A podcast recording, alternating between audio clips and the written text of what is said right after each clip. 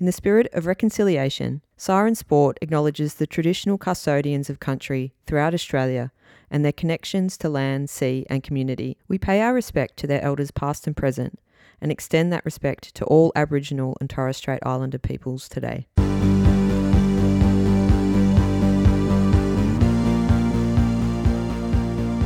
Welcome to another episode of the Siren Sport podcast. This week we have two very special guests joining me. I'm your co host, Casey Symons, and I've got my co host, Gemma Bastiani, with me, my fellow co founder at Siren. How are you, Gemma? Uh, look, to be honest, not so great. I do have COVID, but we're going to power through. Look, I tried to start off with a lot of energy and enthusiasm to sort of cover that I also have a bit of a cold, and you might pick that up in my voice. So, energy early, and we might go downhill a little bit. So, apologies, listeners, but we're just trying to get through and also bring some joy into our days because we're not feeling the best and when we're not feeling the best, we like to talk to each other and chat because we're our own all favorite people. Well, maybe you're just my favorite people. I won't be offended, Gemma, if you're if I'm not yours, but that's okay. but I'll introduce our other guest that we have um, with us today, which we're super excited about because it's someone who's come into the Siren orbit fairly recently, who we love her work. It's of course Marnie Vanel. Hi, Marnie. How are you? Hi. Thank you so much. I feel really bad because we were supposed to record this last week, but I had laryngitis, so we had to push it, and now both of you are sick. like we're all struggling. It's struggle town. Mm. Um, but as I said, I mean, I was looking forward to this, like also last week, but of course, I think more today because I've just been feeling not the best this week. And I just want my people around me to have a chat and feel good and do it in a safe way where we are protected. We're not in the same room. We are doing this via Zoom. So we're very socially distanced and looking after ourselves. But as I said, dear listeners, please forgive us if we do need to have a little bit of a cough or um, I trail off and maybe lose my train of thought because I'm not as on my game as I usually am. But I think uh, that's what our audience has come to love about us from Siren is that we're just fairly open and honest about yes. where we're at and what we're doing. Um, but Marty, I wanted to introduce you just a little bit more because I think what you've been able to do these past few years in your career is amazing. You've been writing for ESPN, you've written for us at Siren, which is really cool. You've been doing your own podcast, you've been covering so many different sports, but also lots of cultural stuff. So stuff for broadsheet as well. Like you've got such a diverse writing style. And I just think everything you've done is awesome. I love reading your work. And I'm so excited that not only have you been sort of able to become part of the Siren community and, and write for us, and we've got to know you, but just so excited to learn more about your story too. So thanks so much for joining us today. Oh, that's so sweet. I love hearing that. That's so, so kind of you. I feel so honored to be part of this, I guess, this orbit of women, especially. I think that I started most of my friendships with most of the Siren um, collective just via Twitter. I mean, I know my first touch point with you was a Twitter DM. Gem's a bit different because we did making the call together, but it's just, it's always felt like such a welcome, like welcoming and inclusive community. So just to like be, you know, feel a part of that is so special to me, honestly. That being said, though, we've been saying your name wrong this whole time, haven't we? So yes. we should be clear that up real quick. How do you pronounce your last name, Marnie? It's vinyl, which would be perfect if I was musically talented because then me and my sister, we could start and we would be like the vinyl sisters, which is perfect. But unfortunately, so um, we're both kind of tone deaf. Although she's good on the piano, but mm, yeah. Well, that's a good note. And that's a good like device to remember as well. Yeah. So I apologize for all the times I've said it wrong on things. Apologies, yeah. Marnie. That's yes, my apologies too, because I've introduced you that way as well. It's fine. The, the best that I've ever got was Vanali. It was like Mani Vanali. I was like, I kind of oh want to adopt that. I love that like like Milli Vanilli? yeah, yeah. Like God, that's probably an old reference that some listeners probably don't understand and dates me quite a bit. So I'll just um, be quiet on that now. Um, but I'll just go into a little bit more about what we wanted to talk about too, just based on that and that Twitter community you mentioned, Marty, because I guess this um chat has sort of come about from like you just reaching out to us. We spoke um earlier in the piece uh, this year with our Siren podcast because I guess our podcast, Gem, and you can jump in and give your thoughts here too. I think when we wanted to do the Siren podcast, it's not so much like we're covering um, issues or sports or doing anything really specific. We just wanted to have a platform that when things popped up, we could talk about it. We wanted to talk really openly about how we work at Siren and how we all work individually in the industry and be really transparent about that. And just have a space that we can bring people in and talk to our friends, talk about what's on, on our minds, and not have too much of a structure to it. So we had a bit of a chat at the start of the year that we should just put this call out and like whoever wants to come on our platform who's in the space who might want some media experience and wants to talk about something specifically, we want to just open up the door. And Marnie was one of the first people who reached out and like, hey, let's just talk about what's going on in the space around AFLW reporting this year because it seems to be getting more of like a community around it. Everyone's connecting more and more. The power of social media to bring us all together has been really great. And we wanted to have a chat about that. But Gemma, like, how have you sort of seen the Siren podcast come about that way? Like, is that how you see our Siren Sport podcast platform sort of developed this year? I just want to jump in and say before I sent that pitch, I actually sent a voice memo to Gemma from ah. the bathroom at Channel 7 when I was working on the Olympics, being like, I have this idea, should I pitch it? I'm just going to pitch it anyway. And then just like emailed you straight away. I love anyway, it. That's sorry to jump so into good. that. It's okay. um, yeah, I think the whole thing has been about um, breaking down those barriers that are either real or perceived um, for people that do want to enter the industry, particularly women, non binary folk, people of color who typically aren't accepted in those communities or haven't been in the past. And I think that's been the biggest thing because for us getting into the industry, we've been able to do that because of other women, other um, diverse people, folk who um, have been willing to help open the door or show us the way. You know, I credit Emma and Lucy Race with making the call. I credit um, you and, and Kirby and um, the rest of Siren, but also, you know, Kelli Underwood and people like that who have really um, helped guide me into those positions and try to put me in places that um, they think I should be or that they know that I want to be in.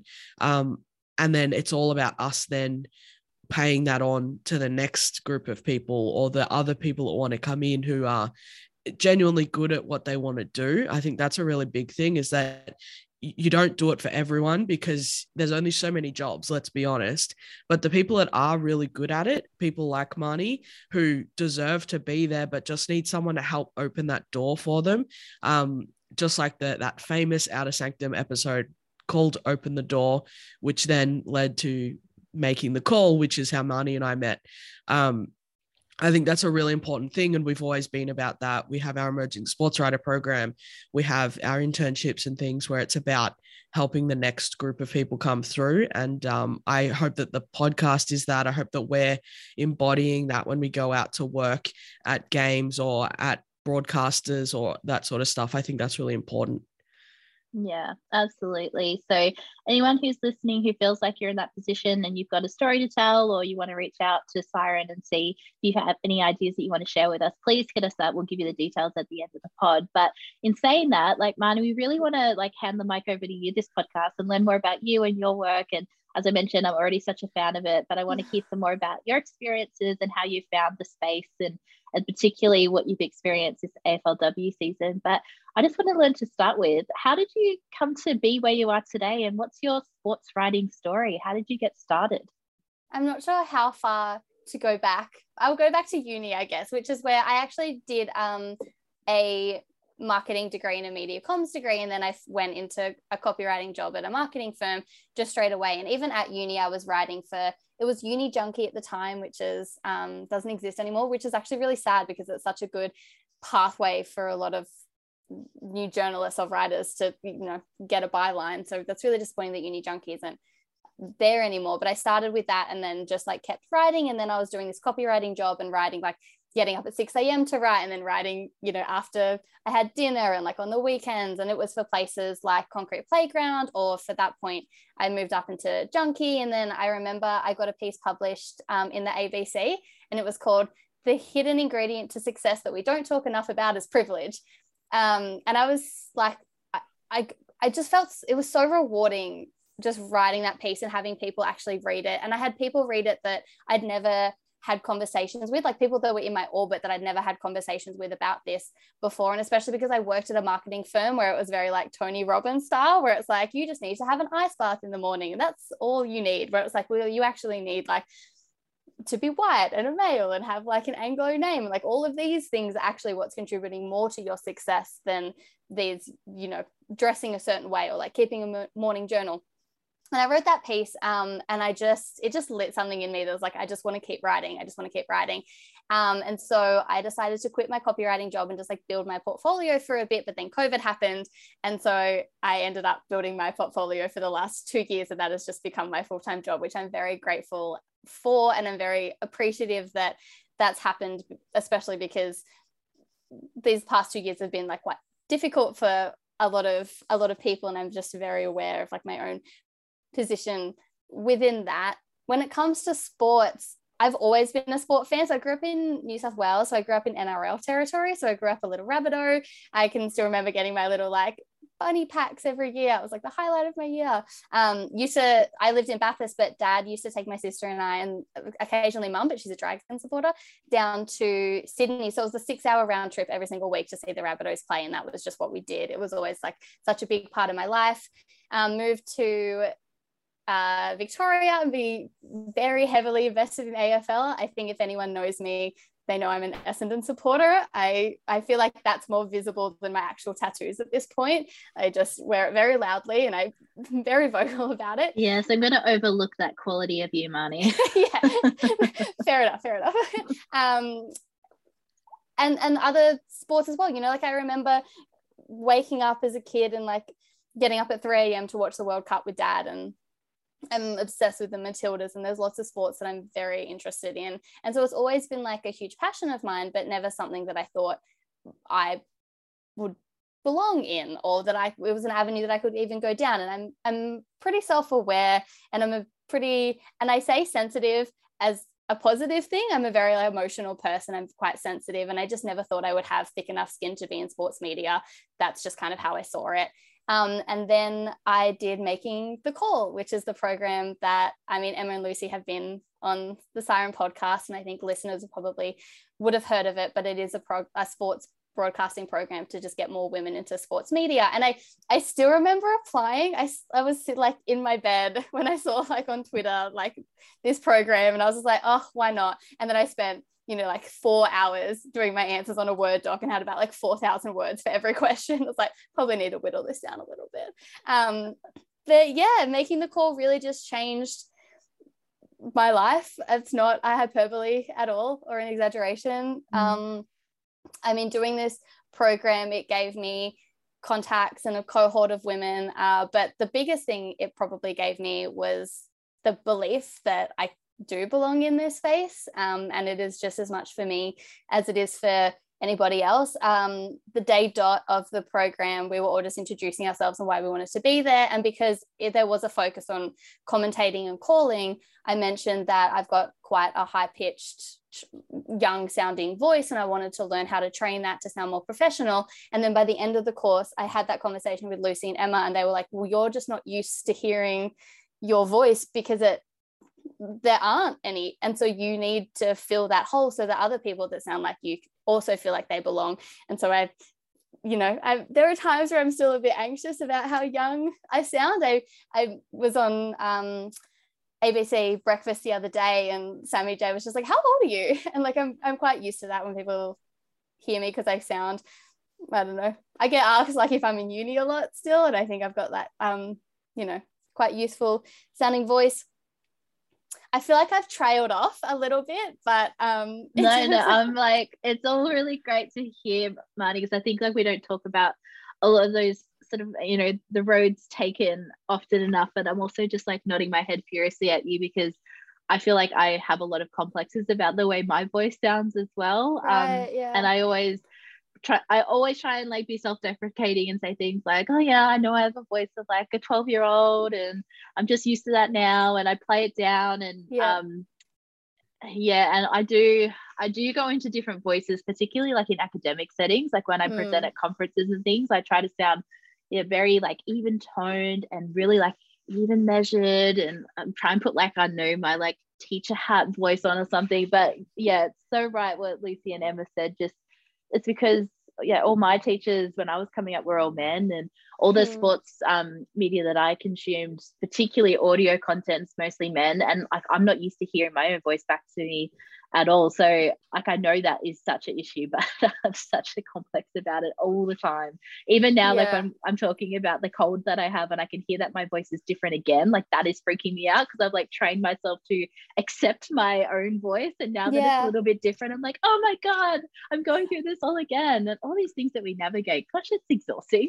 it's so, it's so exhausting. Yeah. And I keep coming back to, and if I don't come back to this a friend or a peer will make me come back to this, which is like, well, who am I writing or making content for? And it's not for people that are going to be annoyed by my voice anyway. So, mm-hmm. you know. absolutely.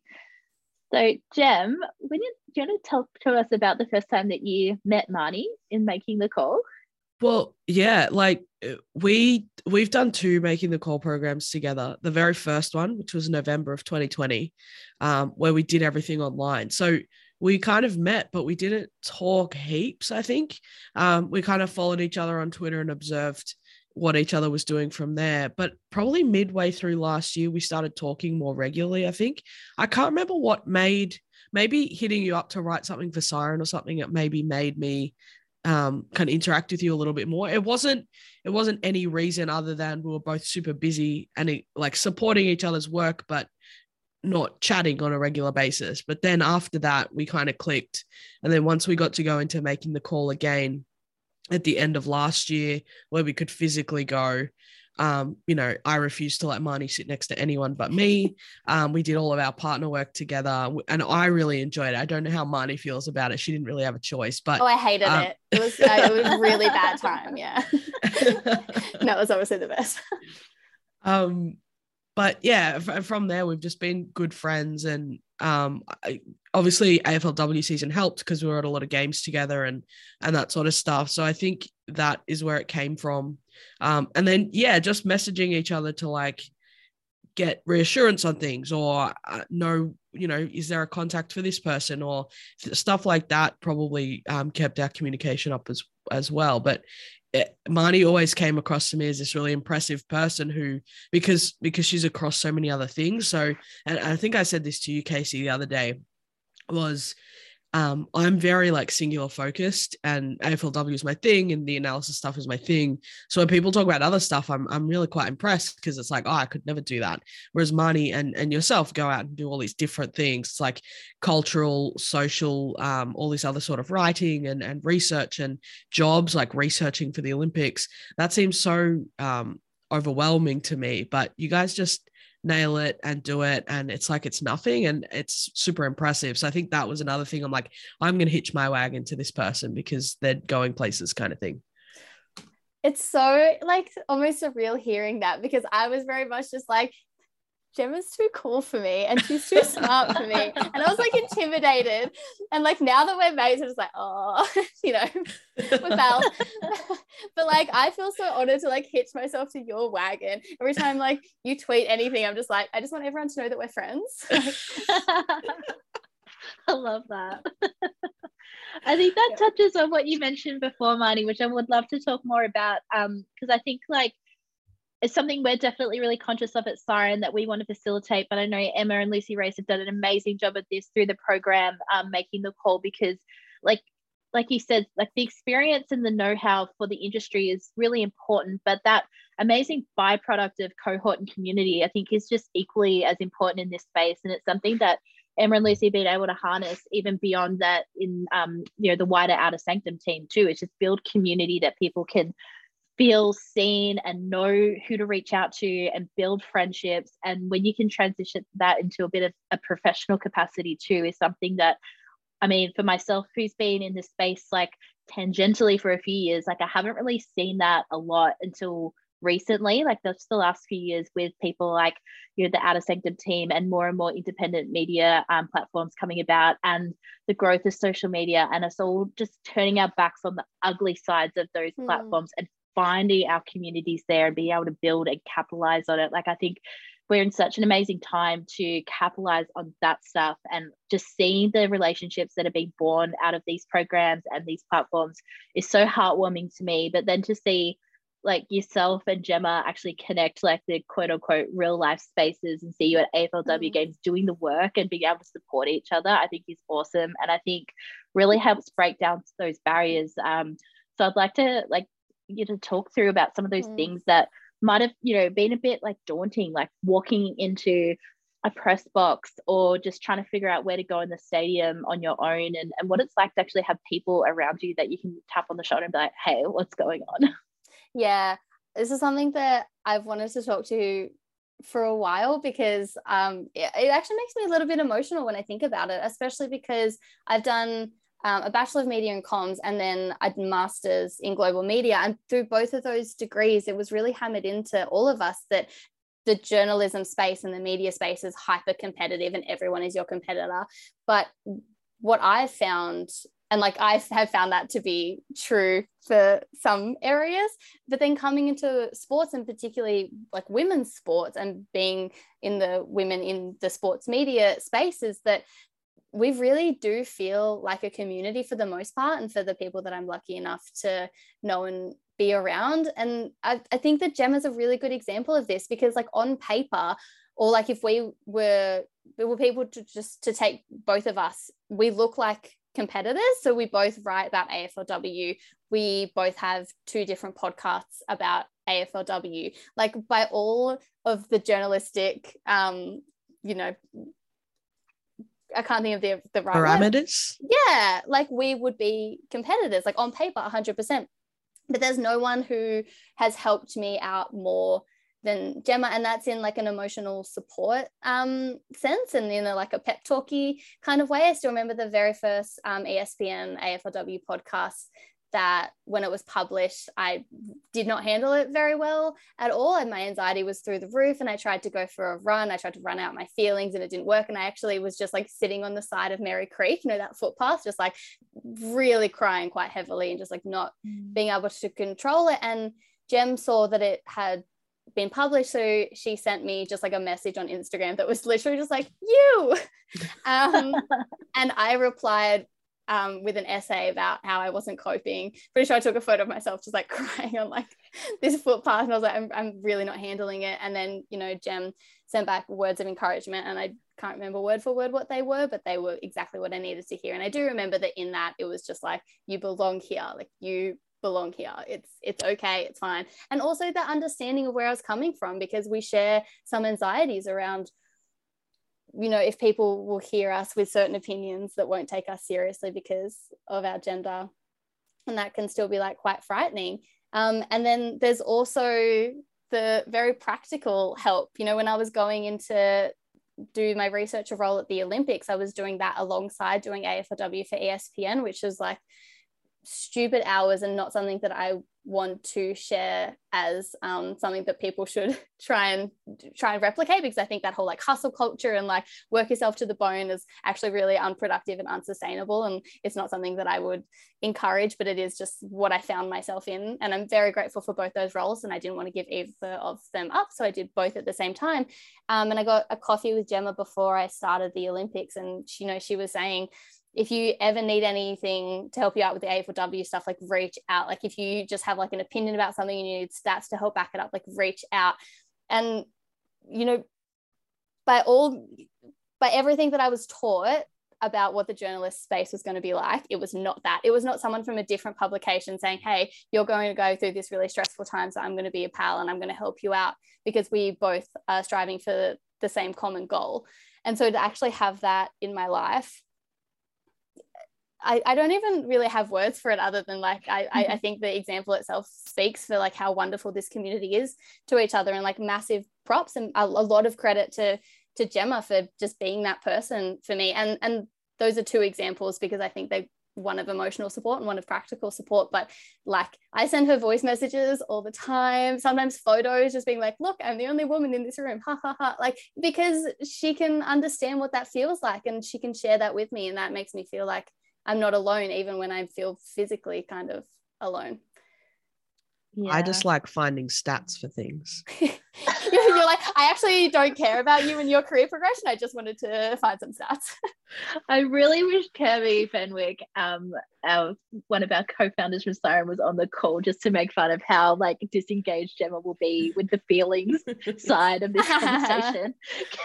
she will hardly ever engage us with the feelings. And I love that. Um, just here for the stats. Oh my and god! I'm just like sending her Instagrams of me just like literally crying. Privately, oh, I will engage with the feelings, but never. Yeah, public. I know you will. oh, it's so funny.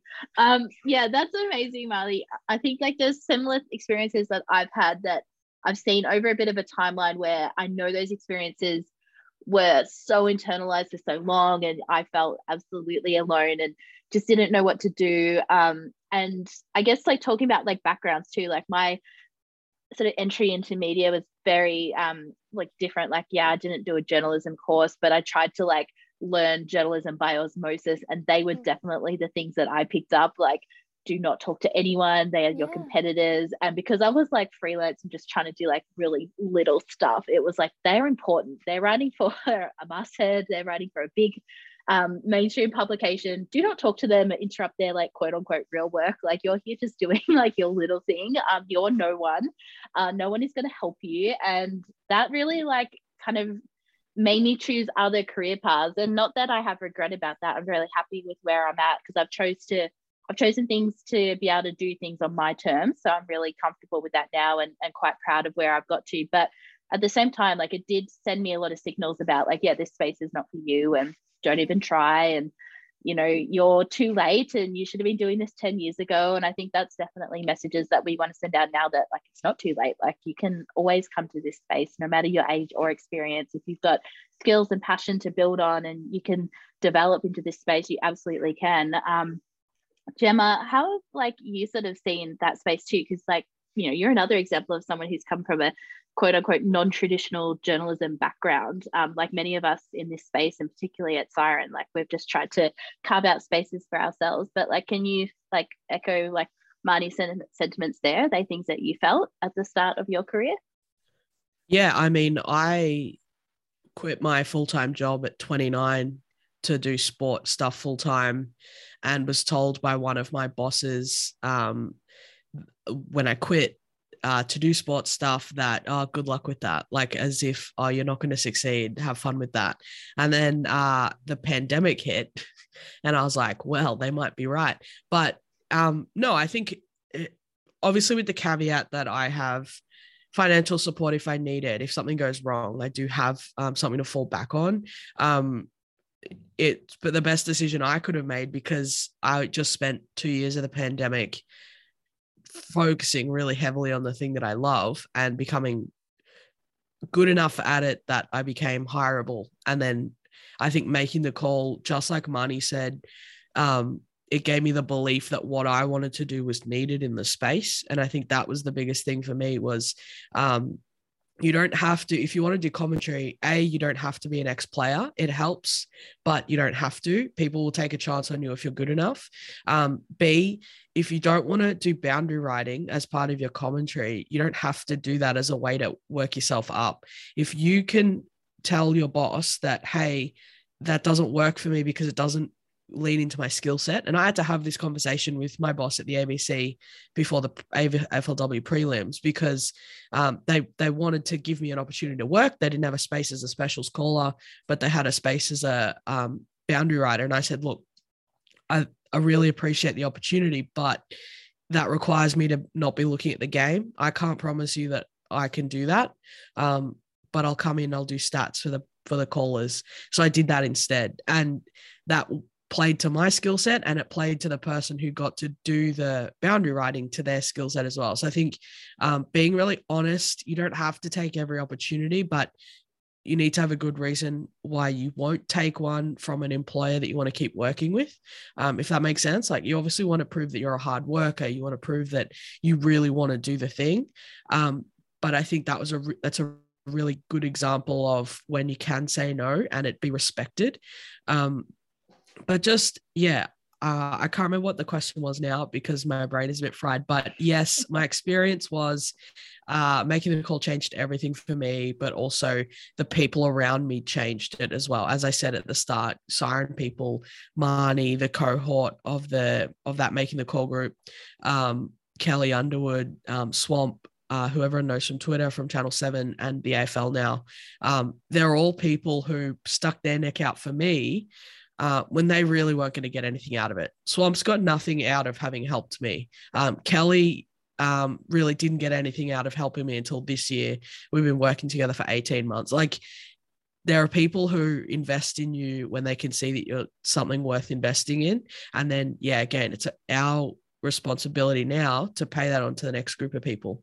I know that I probably just repeated myself from the start, but it goes, it's worth it. That's all right. We're all dealing with our COVID brains. well, I'm going to say potential COVID because I just feel like it's coming, even though I'm still testing negative. But I'm just going to use that as an excuse for my long winded questions and how I'm explaining things. so, apologies to our audience today. We're just doing the best we can. But I wanted to touch on something that I think both of you kind of brought up a little bit. Like, Marty, you mentioned um, like sort of you know that burnout from just taking too many mm. opportunities and you know mm. how that can be sometimes a bit of an unproductive culture but sort of being in that space of wanting to make the most of everything that comes up particularly when we're freelancers and we do want to get ahead and and Jem you just mentioning there that you know you're trying to look at those opportunities and navigate like your skill set and what serves you the best and how to feel empowered to either renegotiate or come at something with a different option and i wonder if um that sort of comes into a little bit of what we've talked about already is like this sense of community now like we're able to reach out to other people in our space and sort of sense check some stuff. Like i don't know if like you both feel a bit more empowered to do that. Like if you do feel like an opportunity might be good but you're not sure about it or you don't know when to say no or how to renegotiate. Like do you feel a bit more supported in this space now that you can ask more people about these things when they pop up I think for me, it's more about um, b- being able to say no to stuff because I feel a little bit more comfortable with where I'm at. Whereas in the past, I would have never said no to anything because I didn't have a grasp on anything secure. So I would just do anything that came up, whether it was perfectly suited to me or not. Whereas now I can kind of look at it and be like, I'm not the right person for that job. There is someone else that is better at it than I am. And it serves both of us for me to say no to that opportunity and suggest someone else. I, I can't um, remember how many times I've had, you know, radio call me up to do a sports spot in the morning or afternoon show. And I just can't do it because it's about all sports. And I've been very focused on one sport. So I'll always pass on your details, Casey, or your details, Marnie, or Bryony Dawson is another one that I'll mm. regularly um, send the details of because I'm not going to do that job very well. Why should I get the opportunity to do that when someone else can do it better than me? And I'm busy. So it's just like, um, it, it serves all of us us saying no sometimes and referring to someone else. Yeah. Um, and apologies if I keep harping back to this. We're a cohort, we're not competition stuff, but but it's also just like yeah, coming out of like media degrees, just and feeling like will you have to like fight like a dog to get on top or like whatever it is when that's not the reality, and we all I think of have learned that or and are still learning that, and the better we all do individually, the better we all do collectively. I hate that um, analogy that the the boats rise. A rising tide. Yes, I hate it because it's used for the economy in an in an incorrect way. Um, a lot, which really bugs me. But it's true when we talk about women in sports media.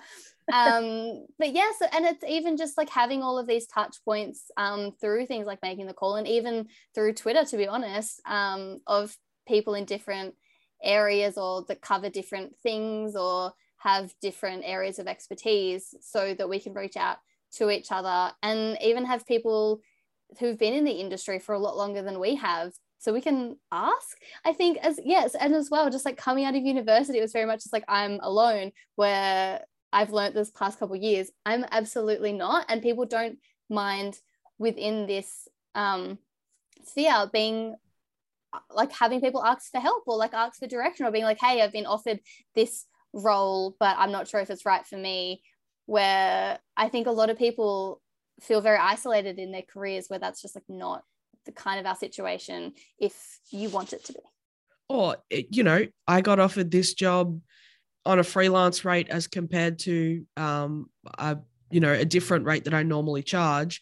What do you think I should charge? And being able to run that by someone before mm. you tell someone that, like, just getting a scope of the industry when you in a place that you don't know yet, like that's everything because then you feel more confident going back. You'll typically ask for more money because you know that they can give it to you. And we all win that way. And Marnie um, is someone who still had agreed to do unpaid work last time I spoke to her. Mm. Um, so I hope that's changed since then. I'm not going to dr- drill her on it now, but I'm calling her out publicly. Yeah. So that she feels guilty enough. That I've reached out to people to ask about it at least. Okay.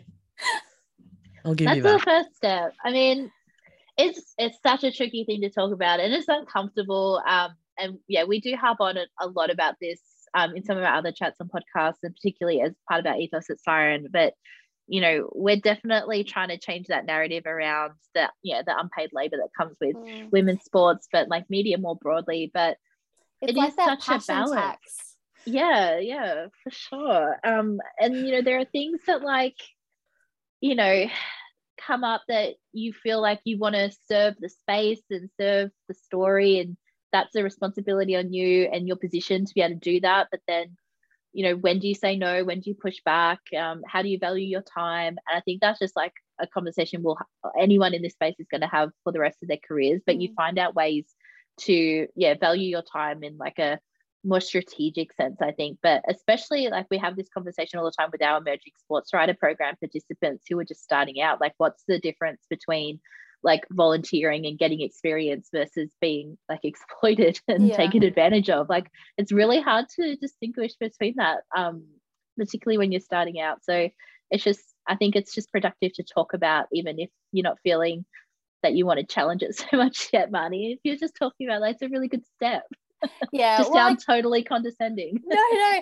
I, I think the biggest thing for me is um like there are times where I've pitched um, pieces and the publication has been like, we really like this idea, but we literally just don't have the budget to do it. And I want to offer to do it for free then because I would rather the thing gets made um, mm.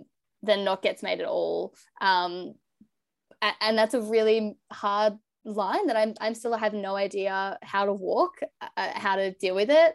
Um, because yeah, at the end of the day, there are some things I feel very passionate about that I want to see get made, even if I have to do them free uh, or unpaid. And then, but then does that perpetuate other people having to do things unpaid because I've set that standard and set that bar? And it's something that I am grappling with literally every single day at this point. Well, but it's also and, I'm not trying to have a big uh, money here. It's a problem like industry wide in that people are willing to write about women's sport for free because women's sport doesn't get written about. So therefore, then they assume that oh, women's sport doesn't have value in terms of the coverage of it because someone will do it for free. And this was a an endless conversation, and it's a conversation that's still being had in the music industry. Back when I was doing it, and still now, is photographers people are going to steal the photos that does the photo have value um, if someone's just going to take your photos for free or someone's just going to review your show for free why would we pay someone to do it? And that's the thing about women's sport right now is there are people passionate about it or there are people seeing it as an entry point to then move up to whatever they think that they want to get to. And then organizations whether that's a football club or a media organization or an industry body or something like that, they then don't see the value in paying someone to do that job well. Um, and I think that's really exploitative. Um, hmm. And yeah, it, that's why it's hard. And this time last year, I was having this exact trouble um, and I was scared to ask for money. And now I'm at the point where I'm like, honestly, screw it. Um, I get enough paid work now that I shouldn't have to work for free unless I really want to, and unless it's lending a favor to a friend who needs some stats or prep for a speech that they're doing. If it's a friend, obviously I'll help you out, but I'm not going to do stuff for organizations anymore for free because I'm worth more than that. And so is Marnie, and so is Casey, and obviously everyone. Hmm. Yeah, I agree with you. Yes. I know I'm being a hypocrite because you know that I'm currently doing work for free, but um, yeah, I do agree with you. And it's something that like I'm internally conflicted about because I do have all of this knowledge that like I am especially at a place right now where I shouldn't work for free. And like my work is worth money. Um, and I am, yeah, setting that bar and setting that precedent that's dangerous and I shouldn't be doing it. But anyway. We won't let it happen mm. again, don't worry. yeah. I- no, don't like beat up on yourself though, Marnie, with that. Like it's it's so complicated. Um, and this is why like we don't have the like the problem solved. And uh, yeah, and I don't want to be like an apologist for um media companies who are doing this. I want to be more like an apologist for people who are trying to navigate their self-worth and experience and building their profile but then acknowledging like the damage that it can also do to others yeah. like it's so it's so hard um so yeah it's definitely shouldn't be like it's sitting on your shoulders individually to try and like take this um responsibility for everyone. But i think like i think the most important thing is like yeah we continue to talk about it because i feel like even um when i was sort of starting out doing this work like well a while ago i'm not to age myself once again in this podcast with another dated reference but um we just like money and labor was just not spoken about at all. Um mm and I think it comes down to that competitive um, stuff that you mentioned before that everyone's so isolated and i think systems do that strategically to keep people isolated so they don't talk about these kind of things so this kind of behavior is really normalized and then these practices can continue and that just gets further and further more problematic as you get into different marginalized areas of these systems as well so well and people want to seem like they're killing it when in reality they're probably doing all this work that makes right. them look really cool for free because they're yeah. a volunteer and that's a big thing as well is saving face publicly so that's why we need to mm-hmm. talk about it more anyway. Absolutely no i couldn't agree more. Like there's just so much particularly yeah with social media now that like looking in at other people and not really seeing their like the whole you know situation you're only seeing what mm. you're shown. So and that can just be so damaging. So i think just acknowledging that and, and talking about it and we don't have to have an answer right now but i think we have to have um yeah just more visibility about what we are mm. going through. Um so i think that is just that's where we can have some real change um when we just don't feel alone and restricted and like I don't know, embarrassed or ashamed about talking about it too. I think there's just so much shame talking about how we might not be killing it and we're struggling, yeah. but sometimes like we just are. And I also do think it's like pretty important point to mention that doing things for free or unpaid or like not being as transparent as as much as we can be does just really reinforce the status quo and reinforces the types of people that can work for free as the types of people that literally just wouldn't be able to eat that week or like support their families um I, I, I think that we see a certain type of person um, historically have been able to climb the ranks through free internships mm-hmm. um, and that's exists within sports media as well absolutely mm-hmm. let's maybe try and wrap up the pod with some maybe more fun stuff. Yeah. Try and bring us all around. I mean, I think Gemma so didn't important. give the example of the press. Um, That's what I wanted that... to oh, get okay, sorry. Sorry, because I was not going to let this go. but I think like I'm so just grateful for us all to have a space that we could talk about this stuff. And as I said, like it's hard to talk about, and we will finish on a bit more of a fun note maybe some practical tips for everyone out there in this space. But yeah, it's important for us to talk about that and show our vulnerability with that. Um, and that's what's what we're here for at Siren is to have more conversations about this stuff. So we'll definitely keep talking about that. But before we let you both go, um, I want to talk about some of your more specific examples of working together or alongside each other this AFLW season because we've talked about that sense of community, bringing people in, sort of supporting each other in this space. And I think that's so true in women's sports media, and particularly from what I've seen in AFLW media, which is sort of um, more what I have experience with. But I know you two, I really dipped out of it this year, and I've just been watching you both shine and support each other and reading all of your stuff. But I didn't sort of have that on the ground experience of being in there. So I want to hear your tales of in the press boxes, in the press conferences, and I want to hear Gemma's story about this infamous press conference from round 10. So, Gemma, why don't you take it away? oh, I mean, obviously Marnie and I had spent quite a bit of time together in in press rooms or balconies or wherever we got put um, throughout the season. And and I know that Marnie had stood in on a couple of press conferences with the coaches post game, but hadn't asked a question yet. And we got to round 10 and it was kind of like it's now or never. So um, we went up to Ballarat. We drove up together with um, Siren co-founder Megan Brewer. Um, and it was just us covering well technically it was just me covering the game because you weren't doing a match report were you you were just doing your column not just yeah. but you were doing your column so yeah. it wasn't like an immediate file yeah. yeah um so i was the only one there uh with Marnie and it was Brisbane against Western Bulldogs. So Craig Starcevich and Nathan Burke, two of the most amiable coaches you can get um, in any sport, I would say. Um, so I said to Marnie, well, at the start of the game, well, this is your chance. Um, it's just going to be you and me and the coach. It's going to be really relaxed. Um, come up with a couple of questions. You can start the presses off, and then I'll jump in. Marnie, what was your experience of that? My experience was not, hey, so it's just going to be me and you. It was you being like, you are asking questions today. you were asking the questions today. And even throughout the game, you're just like, are you thinking of your questions? I love it. But um, aggressive, yeah, Gemma. No, but I also think it's a good example of how just like you don't necessarily like hold my hand throughout the entire like I don't know with things that scare me or daunt me, but you like push me in maybe to the deep end, but with floaties on. So I feel safe and supported, but also still very scared. I think like I was shaking literally like a leaf. Like I had to hold my arm behind my back because I was like my anxiety was just a little it was going off. But um, but yeah, obviously two coaches that were very, very lovely to me. And even afterwards, like it, it's so it may seem like so small and so trivial, but to have someone there that's just like, no, you asked good questions. That was good. And like everyone that knows Gem knows that she's not gonna like overdo that.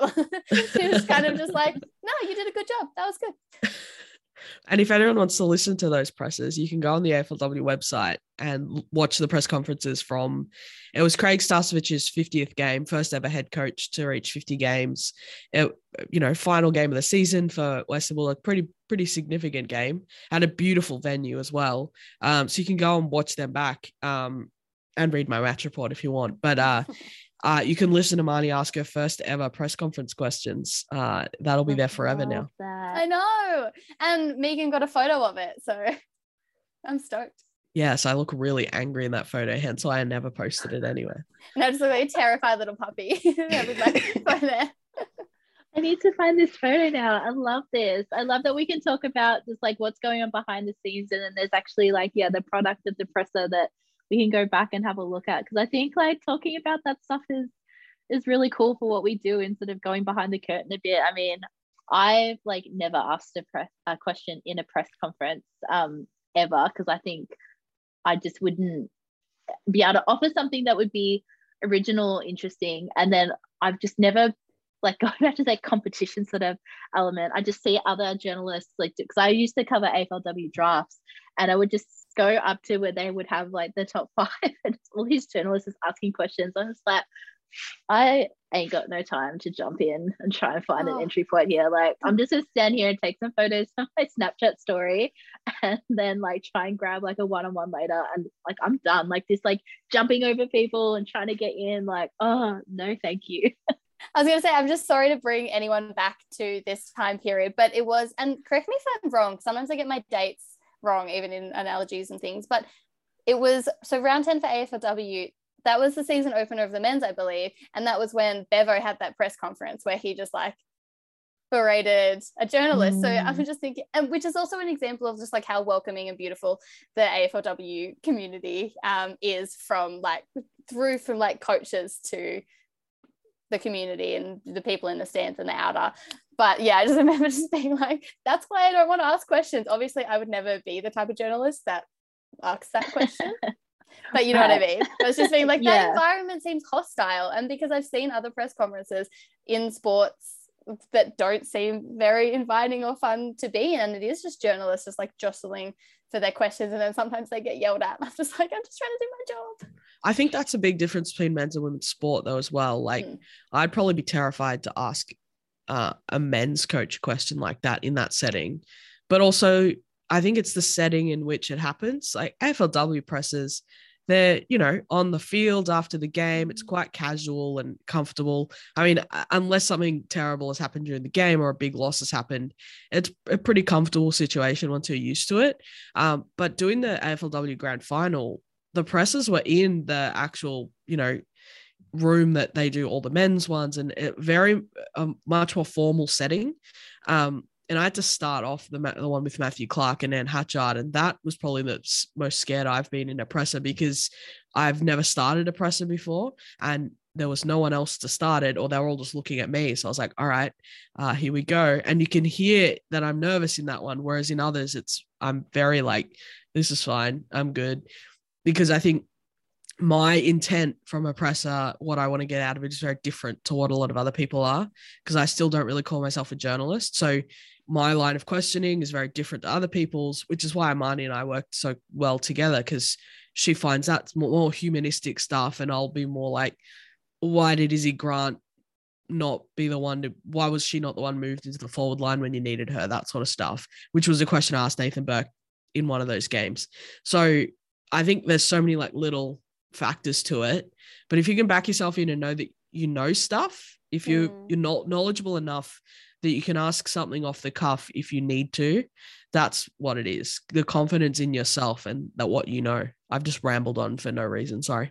No, but also if we're going to offer just like a nugget of advice, I often think like, what do I want to know? Because sometimes I think like, what's a good question or what's a good question that, you know, he would be like, wow, that was such a good question. Or like, what will get me respect from the other people in that environment where I'm asking the question to get the answer to right from, you know, well, ESPN usually in those cases. So it's like, what do I genuinely want to know right now and just like that. Yeah. No exactly because if you want to know it i'm sure a whole bunch of other people want to know that too. Yeah. Mm-hmm. and i think um what i learned from like my brief time doing match reports when i was more so working within the sporting industry and for um as like a, a sporting club and doing it from like the club lens is um my because like i was saying before because i tried to like learn journalism by osmosis and i would just pick up on what other people were doing because i thought that was like the model. And i mean it just it doesn't work if you don't actually if you're just doing what you think you should do but you don't believe in it or you don't see the value in it or you can't actually find that like a way to adopt that into your work but you just think you should do it you you'll never be successful. So like I would just try and ask questions, and I would be mostly asking post match questions of our coaches for a match report. And I would ask the most cliched questions that all like anything that was like a sporting cliche, like and things that weren't even a question, like just comments with like I'd raise my voice at the end. Like, yeah obviously not the result we wanted today. yeah. what is that? You get absolutely nothing. But I would just see other people like talking like this in a sporting yeah. context, like, oh, this is what we do. This is this is sports chat, and this is what journalists like. This is how you talk. And like, what kind of response are you going to get from a coach with something like that? Nothing. What kind of? How can I build a report around that? You can't. Um, so but that's how I, I kind of learned how to do sports writing the wrong way before I figured out how to do it my way. So that's kind of my piece of advice is look to like your heroes in the space and sort of understand mm. what they do and, and figure out like what you like and what you don't like, but don't just copy people who are there because they're there and think that's the way you should go about it. But I think as well, it's who who you're asking the question of can make such a big difference as well. Like uh, again, we talk about Craig Starcevich and Nathan Burke being the perfect kind of coaches to try that with um, when Marnie was doing that one in Ballarat. But I remember um, at Whitten Oval, I think it was the Geelong Western Bulldogs game. Um, and look, it wasn't a great game, but that was the one where Sarah Hartwig got moved in the forward line because they need another forward. And I asked the question about Izzy Grant. But um, before it started, you have to wait for the broadcaster to set themselves up so they can record it. And that's how it all works. Um, and once they were ready to go, whoever the camera person was said, All right, gentlemen, you can go now. And I was standing there. Nathan Burke looked at me and said, Oh, the women not allowed to ask questions today. and he t- just turned to me and he gave all his focus to me to make a point. And I think, and that made me feel really comfortable because obviously I know Berkey, we've commentated together and all that sort of stuff. But for him to make that point in front of other people as well, oh. Is really significant. And, you know, Craig Starcevich mixed in here, they're all people who will help you do that. Trent Cooper, when, um, you know, they recognize that you're being excluded from something is simple as saying all right gentlemen ready to go and mm. i'll i'll never forget that happening and nathan burke berkey brought it up with me two weeks later when we were getting ready to commentate together so it was obviously significant for him as well so having those people in your corner who will call that out um, is really important too so should mention i don't think i've said that anywhere before mm. you can uh, watch that presser as well i definitely dominated that one because I was angry too. Good. As you should that. have. Yeah. Yeah. I love hearing both of your experiences from, I guess, like the other side of what I see, because I'll just like consume all your content, but hearing your experiences and and the work you put in to get there and how you're navigating the space is so interesting. And I hope um, our listeners have taken something from that. And if our listeners are interested in hearing sort of more stories or chats like this if people out of networks um, or how stories get made or anything like that, please hit us up on our socials. Um, you can find us on Twitter at siren underscore sport. Let us know because we can do these chats as I mean, I could talk about this stuff until the cows come home, really, because I love it. I love understanding how people work and and get things done and and talking more about our space. So if that's things that our listeners want to hear, please hit us up and let us know because we can do that. But before we finish up today, Marnie and Gemma, is there anything else you wanted to say, sort of on your AFLW experiences this season, working together and the community that you found yourself in, and anything else you want to share? Really, up to you. Floor is yours support Marnie's work. It's really it, no, no, yes. no. Honestly, it's yeah. a really valuable perspective and voice that we haven't had before, um, or to the extent that we've got it. So please support Marnie and people like Marnie so that publications, broadcasters acknowledge that those voices are really important and they continue to hire people like uh, Marnie because it's it's really valuable. So please do that. Well, mine is then likewise. Same with Gemma.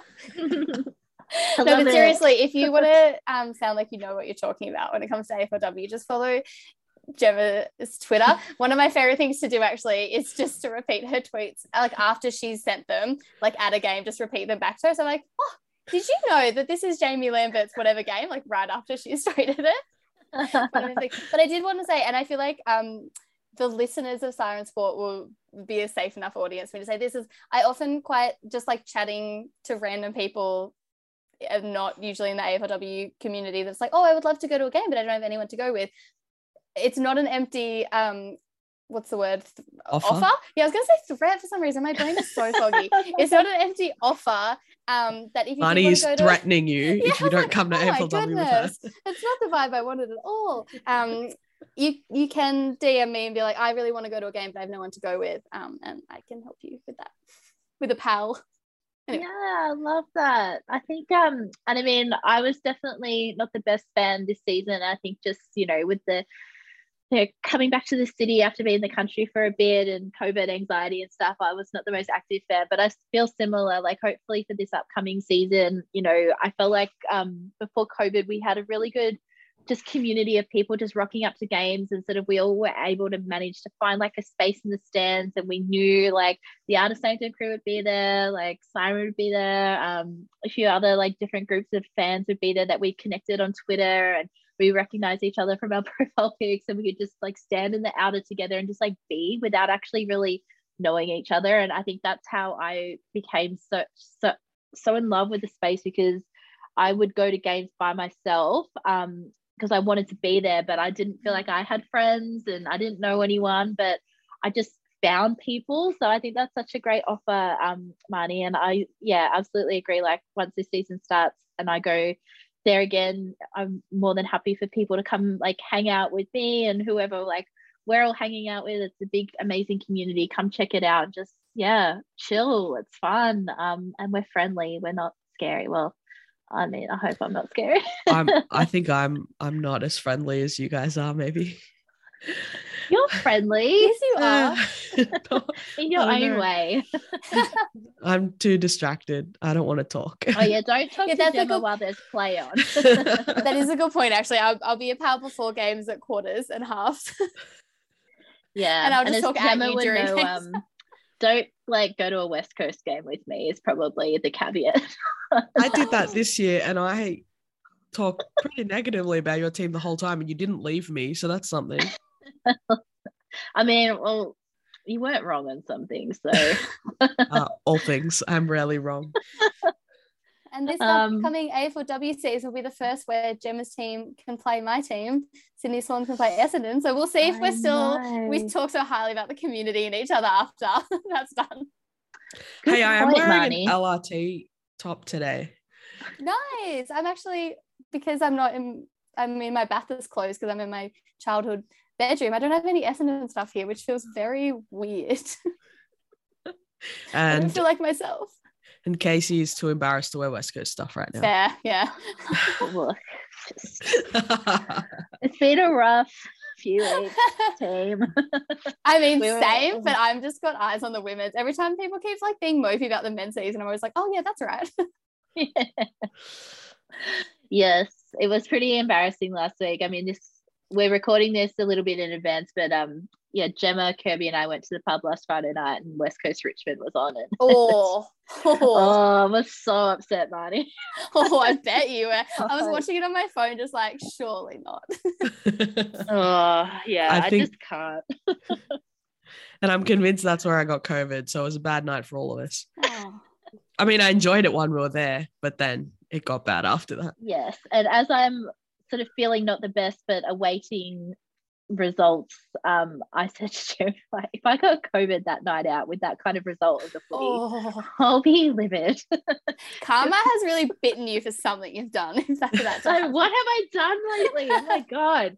Um, well, hopefully I just got a cold and I keep testing negative. So fingers crossed for me, but we'll maybe leave it there. But I think we've got yeah lots more things to chat about um, with you, Marnie, because you're doing awesome stuff. You've got a great perspective on everything that you're doing. We love talking to you. Um, probably be great even just to talk to you as the season comes around again, probably sooner rather than later about yeah your experience with your side coming in and with Gemma's side coming in. And I mean, I know like how I felt when West Coast came in. So I'm so excited for both of you. But yeah, would love to have you back on the podcast anytime you want. We'll probably hit you up again if you're cool with that. I would love that. Yes, please. If people want to find you online, where can they find you, Marnie? On my Twitter is Marnie.final, I think. But if you type in just my name, it's no one else has a name like mine. So you'll find me. Marnie it's true. And where can people it's read good. your work at the moment? Um, mostly ESPN. It's it's kind of difficult because I do freelance for a range of places. So I'll often write for like Guardian, ABC, um, Age every now and again. So it's kind of hard to send someone in one particular direction. So my Twitter is probably the best place, although then you'll have to weed through a lot of just like S Essendon, AFLW, and VFLW tweets if that's not your jam. Um, but yeah, and also just come say hi. Awesome. Gemma, where can people find your work? Uh, Twitter is the best place for me. JL Bastiani. It's spelled as it sounds. Um, I haven't been tweeting much because I've been sick, but uh, please know that I'm redoing my whole database right now. So uh, there are tweets coming. There are lots of stat tweets coming. Yay! We are very excited. Um, and yeah, that night we were at the pub, Gemma was waxing lyrical about this database and the sheets that she was creating. Kirby and I were just sitting there, just like in awe, like some No, of the they words that she was coming up with. Well, I was trying to put a positive spin on it, Gemma. I was like, we're in awe of what your capacity to do this kind of work is, but also looking at each other's side eyes as both very um qualitative researchers and are very um, adverse to numbers, going, what is she talking about, Kirby? but also very excited to see the results. So we'll definitely keep an eye out for that.